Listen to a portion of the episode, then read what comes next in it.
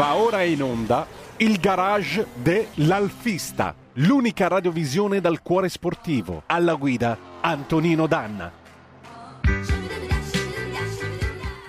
Radio Libertà, la linea passa dal direttore Cainarca ad Antonino Danna. Bentrovato Antonino.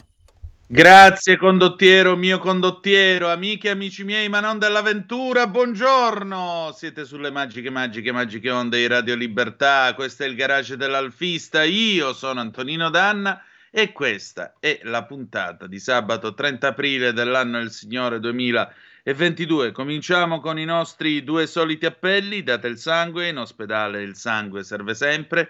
Salverete vite umane, chi salva una vita umana salva il mondo intero.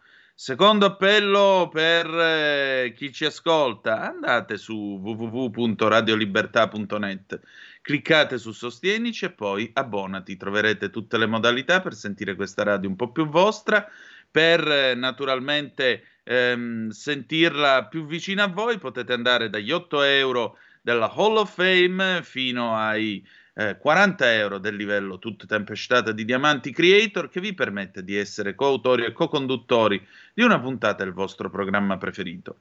Banda alle ciance, oggi eh, cominciamo questa puntata del garage dell'Alfista con un ricordo. Nei giorni scorsi il professor eh, Simone Finotti, che è eh, un eh, bravo storico, oltre che preside di un istituto in quel di Legnano, ha dedicato un articolo sulla cronaca meneghina eh, de Il Giornale alla figura di Ugo Gobbato. Ugo Gobbato è un nome che eh, rappresenta molto nella storia dell'Alfa Romeo, perché è colui che comincia la gestione dell'IRI eh, nei confronti della Casa del Portello. E mh, mm, mi commuove parlarne, mi, fa, mi emoziona parlarne perché mentre vi parlo, dietro di me c'è ovviamente il famoso mattone che mi è stato regalato dagli amici del registro italiano Giulia che faceva parte del muro di cinta del portello dello stabilimento dell'Alfa Romeo. Ugo Gobbato, che era un reduce del Carso, un uomo che in guerra, nella grande guerra, si era comportato con coraggio al servizio del proprio paese, venne chiamato da Benito Mussolini nel 1933 a rimettere in piedi un'azienda, l'Alfa Romeo appunto, che al momento era, economicamente parlando, decotta. Gobbato è l'uomo che capisce che l'approccio all'automobile deve essere un approccio scientifico. Gobbato è l'uomo che ha diretti lavori eh, per quello stabilimento fantasmagorico per i tempi e anche per i nostri tempi, che fu il lingotto con l'idea della stessa pista di collaudo sul tetto. E allora Gobbato arriva all'Alfa Romeo, la rimette in piedi con dei modelli di prestigio e naturalmente spinge anche sul lato sportivo della, della società, dell'azienda.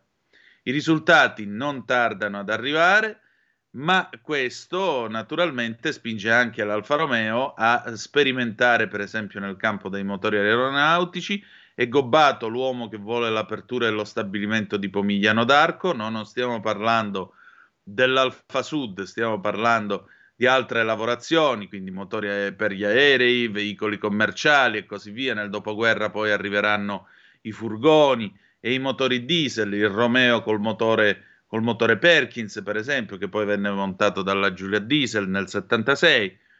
Insomma, Gobbato è uno che pensa in grande e vede in grande e soprattutto della politica non gliene frega assolutamente niente. Malgrado questo, però, malgrado il suo voler essere semplicemente un tecnico che sta gestendo un'azienda per conto dello Stato, malgrado il suo ruolo di servitore dello Stato, il 28 aprile del 1945 qualcuno, un comunista, gli spara e lo uccide. Lo uccide a prescindere perché colpevole semplicemente di essere stato nominato da Mussolini alla guida del portello. Oggi c'è chi chiede l'intitolazione di una via a Gobbato in quel di Milano e non lo chiede un partito di estrema destra, ma lo chiede la Fondazione Kulishov. E allora io ho parlato col professor Finotti, che è stato gentilissimo, lo saluto e lo ringrazio ancora per la sua disponibilità. Beh, ecco come ha ricostruito la figura di Gobbato sulla base delle carte che sono emerse dall'archivio della Fondazione Kulishov. Giulio Cesare, vai con l'intervista. Ho il piacere di avere con noi Simone Finotti, 45 anni, natali Romagnoli a Ferrara, ma lombardo d'occhi in quel di Legnano, preside, anzi dirigente scolastico dell'Istituto Comprensivo Statale Via dei Salici di Legnano, in provincia di Milano, che peraltro è nel suo quartiere. Una laurea in storia a indirizzo medievale, una in lettere classiche a indirizzo archeologico, entrambe presso l'Università degli Studi di Milano. Ha scelto di passare a dirigere eh, non per fuggire dall'insegnamento, dice, ma per vedere come funziona il backstage della scuola. Vuole far emergere il suo territorio, che ama perché è il suo. La passione per la storia lo porta a raccontare le vicende del suo territorio, che si allungano e allargano fino a Milano in quel del Portello. Oggi è con noi a raccontare una figura importante per la storia dell'Alfa Romeo, come quella dell'ingegner Ugo Gobbato, chiamato da Benito Mussolini nel 1933 alla riorganizzazione dell'azienda del Portello e ucciso poi nel 1945 mentre tornava in bicicletta dal proprio ufficio. Perché è stato ammazzato? Quali erano le sue responsabilità se ne aveva? Benvenuto al garage dell'Alfista, professore, grazie del suo tempo. Grazie, grazie a voi di avermi, di avermi chiamato. Allora, chi era questa straordinaria figura? Era anche un reduce della Grande Guerra, Ugo Gobbato. Sì, sì, sì. Lui era, era veneto della provincia di Treviso, e, ed era un tecnico, in sostanza era un ingegnere eh, stimatissimo mh, in tutta Europa, fino addirittura alla Russia di Stalin, nel senso mm. che eh, aveva contatti con tutta Europa. E, e, fu chiamato in un momento molto critico per l'Alfa Romeo, che era gravata dai debiti, era finita nell'orbita di Iri e, e, aveva risentito il decennio 20, ma anche il decennio 30, l'inizio del decennio degli anni 30 furono difficilissimi per l'Alfa Romeo, e, mh, aggravata questa crisi naturalmente poi dalla crisi del 29 e dalle ripercussioni anche, anche in Europa. E, riuscì poi a salvare, eh, grazie poi a una serie di collaborazioni eh, anche con progettisti di valore, l'Alfa Romeo prese decisioni coraggiose come quelle di investire meno nel settore corse, di investire di più eh, sul mercato, eh, di riconvertire parte della produzione in motori per l'aeronautica. Eh, insomma, le sue furono decisioni coraggiose, ma soprattutto è una figura che ultimamente è al centro anche di una serie di iniziative. Eh, per esempio Walter Garbusera, che io devo ringraziare perché in realtà mi ha come dire, illuminato su questa storia, che il presidente della fondazione Kulishov ha chiesto recentemente al comune di Milano di dedicare una via eh, o almeno una targa. Ah, perché? Perché Gobbato fu una figura super partes, eh, operò in un periodo politicamente difficilissimo, ma riuscì ad essere al di sopra delle ideologie, era un tecnico in realtà, era un esatto. tecnico, il suo posto era con gli operai, lo diceva molto spesso, e si impegnò anche per salvare eh, non solo le persone, naturalmente, molti dalla deportazione anche, ma anche le fabbriche e quindi mise in campo tutte le sue energie e tutti i suoi contatti. Eh, fu accusato per esempio di avere dei contatti con la Germania nazista, ma è evidente, lui aveva dei contatti con la Germania già dai tempi di Weimar, aveva dei contatti con la Russia di Stalin, dove aprì la prima fabbrica di cuscinetti a sfera. Eh, sarebbe come stupirsi che Marchionne abbia avuto dei contatti con la Cina, la Russia e gli Stati Uniti. Eh, insomma, è evidente che nella sua posizione doveva essere così. Quindi responsabilità politiche non ne ebbe. Ecco. Esatto, esattamente. Era semplicemente un tecnico che voleva far andare l'Alfa Romeo bene, la voleva recuperare, ci riuscì, ma la mattina del 28 aprile del 1945 qualcuno decise di sparargli mentre andava in bicicletta in Viale Duilio all'angolo di via eh, Domodossola perché qualcuno con un'auto piccola e di colore scuro eh, ha deciso di, di sparargli mentre Gobbato andava all'Alfa Romeo, al portello. Mentre io parlo ho qui un, una reliquia del portello che mi è stata regalata dagli amici del registro italiano Giulia, un mattone del muro di cinta mm. del portello. Quindi chissà se questo mattone è stato testimone di questa di questa vicenda. Ma perché si decise di ammazzare Ugo Gobbato? Perché si è deciso di ucciderlo? Allora, in realtà... Chi ha deciso eh, tutto Gobbato, questo? Eh, il, l'unico nome che è venuto fuori per certo è stato quello di un operaio, Antonio Mutti, che è venuto fuori nel processo con cui lo stesso Mutti in qualche modo fu scagionato, ma per improcedibilità, grazie a un'amnistia legata appunto a, dovuta al fatto che venne riconosciuto questo come delitto politico in una temperie particolarmente eh, grave, e perché in realtà cosa, cosa, cosa accade? Accade che Gobbato fu riconosciuto innocente da ben due processi istruiti dal, CN, da, dal Comitato di Liberazione Nazionale in azienda, eh, al termine dei quali addirittura gli venne offerta una macchina per tornare in azienda. Quindi eh, nei processi, diciamo così, regolari istruiti dal comitato, lui fu eh, scagionato. Eh, qualcuno però non, non, gradì questa cosa e il nome fu quello di un operaio 35enne allora, Antonio Mutti, che aveva addirittura, era nato a Mosca, insomma, quindi era, era cresciuto in un ambiente di un certo tipo, che decise a un certo punto di fondamentalmente fare quella, quella che lui riteneva essere la giustizia e che non era stata fatta nelle sedi opportune. Quindi, e proprio le carte di questo processo del, del 13 luglio del 1960, eh, con cui Mutti fu scagionato, o meglio, non fu scagionato perché non, non responsabile dei fatti, fu riconosciuto responsabile, ma poi godette di un'amnistia. E proprio queste carte sono state trovate dalla Fondazione Kulishov qualche mese fa, per cui è da lì che è un po' ripartito l'interesse per questa figura che eh, è una figura tra i padri in realtà dell'automotive italiano, possiamo dire, addirittura gli sono dedicati stadi in Italia, quindi insomma è una figura piuttosto importante. Eh. Esattamente, infatti questa, eh, questa, la cosa che più lascia esterrefatti è appunto la motivazione politica di questa storia che non ha assolutamente motivo di essere tale e di questa vendetta. Alla fine quest'uomo ha pagato semplicemente perché era stato scelto da Mussolini, ma eh, non era mai stato eh, tra i manutengoli dei nazifascisti, aveva anzi cercato di salvare l'Alfa Romeo e quindi anche il posto di chi ha deciso di sparargli ed ammazzarlo. Poi appunto resta sempre questo misterio di questa automobile dove a quanto pare, secondo i testimoni, sarebbero stati in tre, però ne è stato identificato uno solo, cioè lui addirittura Gobbato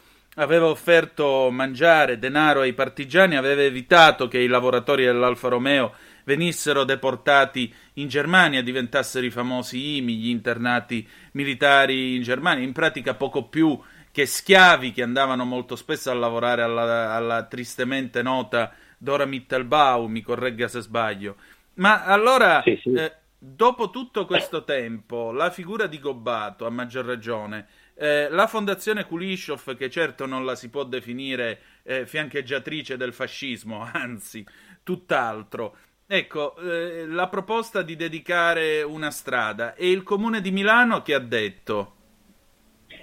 Beh, eh, intanto bisognerebbe coinvolgere loro perché l'iniziativa è loro, so che eh, c'è anche un comitato che si sta costituendo e, e, quindi sarebbe più giusto chiederlo a, anche agli eredi di Gobato che, che, so che ci sono e si stanno impegnando anche a questo. Mm, siamo ancora in una fase come dire, di valutazione perché eh, è proprio dei giorni scorsi insomma, la, la notizia di questa, di questa iniziativa. Per cui ecco, l'auspicio che mi sento di condividere è che la decisione venga presa con serenità ideologica, ecco, quindi al di là delle parti, degli schieramenti, anche se siamo tuttora in un periodo difficile, per cui però è chiaro che è una figura che rappresenta Milano, rappresenta la Lombardia operosa, eh, rappresenta le idee, l'innovazione e lo spirito di innovazione e di ricerca. Quindi no, non è sicuramente una figura che va eh, collocata in un contesto eh, ideologicamente distorto. Ecco, questa è la cosa importante, che sia riconosciuto eh, l'uomo che era, il tecnico, il professionista che è stato. Questo mi sento di condividerlo. Esatto, è quello che penso anch'io. Senta, ma non le andrebbe di proporre tutto questo, una via Ugo Gobbato al comune di Legnano? Lei lo sa che a Legnano, a Legnano in uh, Viale Toselli c'è il museo dei fratelli sì, Cozzi, sì, il grande museo dell'Alfa sì, Romeo subito dopo quello di Arese, il più importante è questo qui, quello dei fratelli Cozzi. Avrebbe Lo senso una bene, via Gobbato. Mm. Conosco bene il concessionario, conosco bene i fratelli, i fratelli eh, Cozzi. Anch'io li conosco museo. molto bene. per cui non so, io per adesso sospe- sospendo le iniziative, però in un futuro sarebbe interessante perché è chiaro che eh, anche, a Legnano, anche Legnano in qualche modo è molto legata all'Alfa Romeo, per cui sarebbe interessante anche avere effettivamente un, una memoria di, di, una persona importante anche qui da noi, mi piacerebbe. Ecco. Certamente. Chissà che magari in futuro si possa fare. Senta, un'ultima domanda che pongo allo storico. Ora per allora non è un discorso storico da fare e quindi non lo faremo. Mm, la domanda sarà un'altra invece. Che cosa Ugo Gobbato può insegnare all'Italia di oggi? Eh, a, ad essere equilibrati. Eh, mm. io credo che in questo momento storico eh, si debba recuperare l'equilibrio storico, in questo momento storico, in questo momento sociale anche. Equilibrati significa saper eh, valutare le varie posizioni e, e, non decidere a prioristicamente sulla base di un'idea. Eh, io credo che questo sia, sia, importante. E poi essere preparati, essere preparati perché imprese difficili come quella di salvare un colosso industriale eh, non sono appunto semplici, ma si possono realizzare con la preparazione e con l'equilibrio. Io credo che la parola chiave sia equilibrio. Sicuramente. Grazie del suo tempo, professore. Grazie a voi. E allora, avete ascoltato le parole del professor Simone Finotti, che è uno storico, ha dedicato suo, la sua opera di ricerca nell'archivio Kulishov alla figura dell'ingegner eh, Ugo Gobbato che eh, come tale ha rappresentato l'inizio dell'epopea IRI nella gestione dell'Alfa Romeo, un uomo che ha pagato semplicemente per il fatto di aver compiuto il suo dovere e di essere stato chiamato da Benito Mussolini a compiere questo dovere. Non, non non fece scelte politiche, non fece scelte di alcun genere. Vi abbiamo mostrato invece che scelte fece a livello meccanico e anche stilistico, perché mentre andava in onda la nostra registrazione avete visto una Alfa Romeo 6C 2005 Sport, anno di grazia 1939, solo 66 esemplari prodotti, perché vi vorrei ricordare che a quel tempo acquistare un Alfa Romeo significava un esborso di denaro non indifferente e, soprattutto l'Alfa Romeo era uno eh, dei simboli dei fiori all'occhiello dell'Italia che vinceva in tutto il mondo, dell'Italia prima nella velocità per l'ETR 200 che fu il primo treno ad alta velocità della storia, oppure anche prima nella velocità per quanto riguarda il Rex, il mitico transatlantico che vinse il nastro azzurro e che Fellini eh, ricostruisce e mostra nel suo bellissimo eh, Amarcord, oppure ancora appunto l'Alfa Romeo con tutte le vittorie che venivano conquistate da quell'uomo immenso che nessuno potrà mai uguagliare, che è appunto Tazio Nuvolari. Pare che quando Schumacher arrivò al, allo stesso numero di vittorie nei Gran Premi eh, di quello dei nuvolari, pare che egli sia andato a inginocchiarsi sulla tomba dell'immenso Nivola del Mantovano Volante. Nel frattempo sono arrivati alcuni messaggi mh, mm, sulla nostra pagina Facebook, vediamo chi ci scrive. Marisa Mattei, buongiorno e buona giornata. Buongiorno e buona giornata anche a te, Marisa. Poi ancora, vediamo chi altri c'è. Rita Marras, buongiorno, buongiorno anche a te, mia cara. E allora, eh, 0266203529 se volete essere dei nostri attraverso il telefono, abbiamo ancora qualche minuto, oppure 346 642 7756 se volete intervenire attraverso la zappa o WhatsApp che dir vogliasi, è vero. Eh, a proposito di appuntamenti, vi dico una cosa, guardo un attimo nel mio archivio delle email perché è, chiaramente è arrivata ieri questa mail, ma ve la voglio leggere.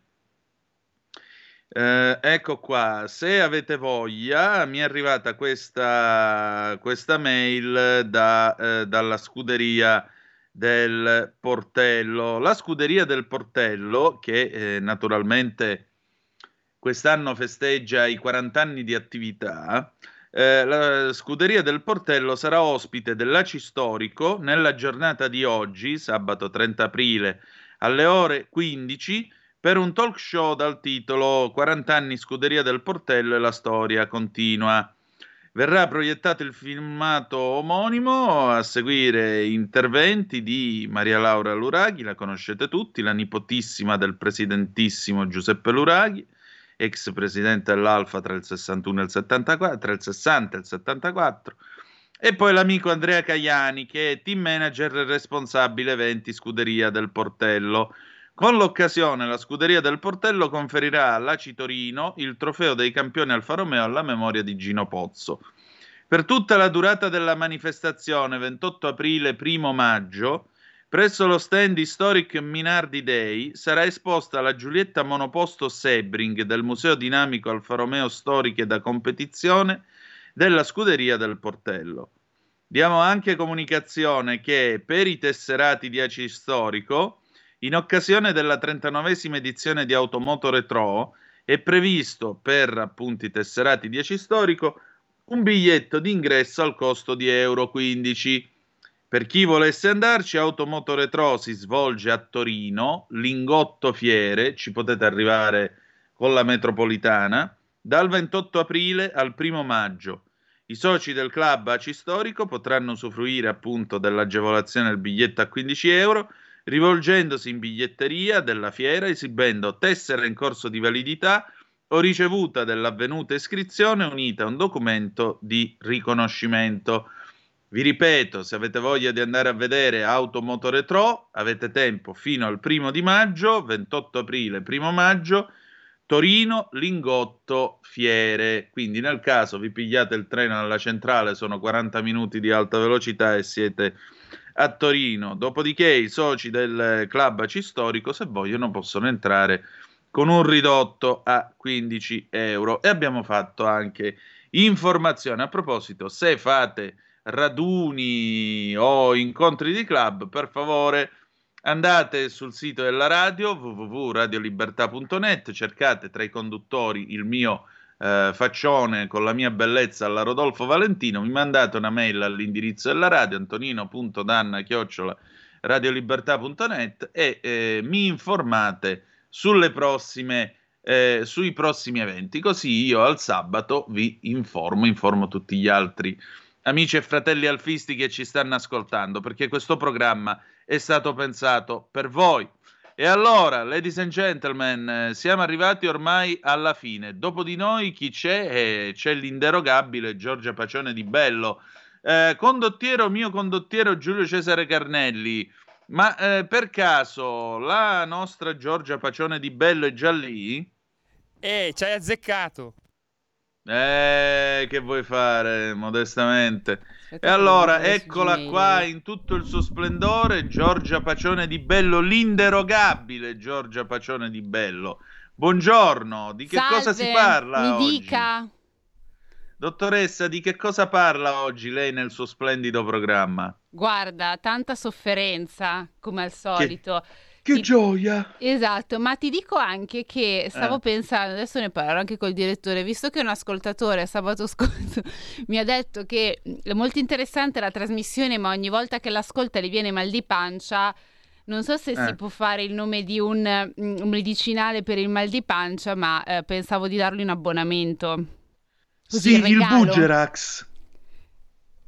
Non ho capito. Il Bugerax. No, un- pensavo a un altro, pensavo a un altro. Però non Quale? so se lo dico mi... Eh, scrivimelo su WhatsApp che te lo Eh. dico cos'è. che vuoi che ti dica? Non possiamo fare pubblicità medicinali. Eh, infatti che qui poi Eh, dopo finisce male. Noi possiamo al massimo sponsorizzare il Bugerax, che sarà lo sponsor di Aria Fritta per le prossime puntate. Il Bugerax, il medicinale che vi aiuta a soffrire meglio. Per E cui, allora facciamo anche un pacco famiglia per la mia per gli ascoltatori fedeli di Tax Girl, che l'altra volta ne hanno bisogno. Molti hanno detto che c'è questo malessere intestinale. Eh, ahimè, sì. E quindi oggi di che si parla? Ma oggi in realtà parliamo di un tema secondo me interessante, cioè diamo lo zuccherino e, e il bastone, come si dice, carota e Mm, bastone. mm, Giusto per mm. non essere troppo crudeli, che poi mi dicono mal di pancia, non vorrei causare altre, altre problematiche. Ma allora facciamo un recap su tutto quello che è la nostra amata delega fiscale. Mm. perché non si può andare avanti, qui siamo sempre nel pantano. E poi però parleremo un attimo di calcio. Wow. E di calcio ovviamente io ne capisco eh, vabbè, ah, io ma- meno male, di te, per male, non... molto male, ma non è tanto di calcio come stanno andando le partite, che non so manco se stanno giocando, ma di, un particolare, di una particolare novità che ah. all'Italia ovviamente fa male, una novità diciamo anche finanziaria per le squadre e quindi insomma staremo a vedere come, come, si, come si evolverà la situation anche italiana. Benissimo, quindi insomma direi che dopo aver parlato di cose gioiose vi attende esatto. il dolore, ma è giusto così, anche perché dolore e amore, la pace è la, la guerra è pace, l'ignoranza è forza, le tasse sono gioia, è normale questo. Mi sembra perfetto, una sintesi perfetta.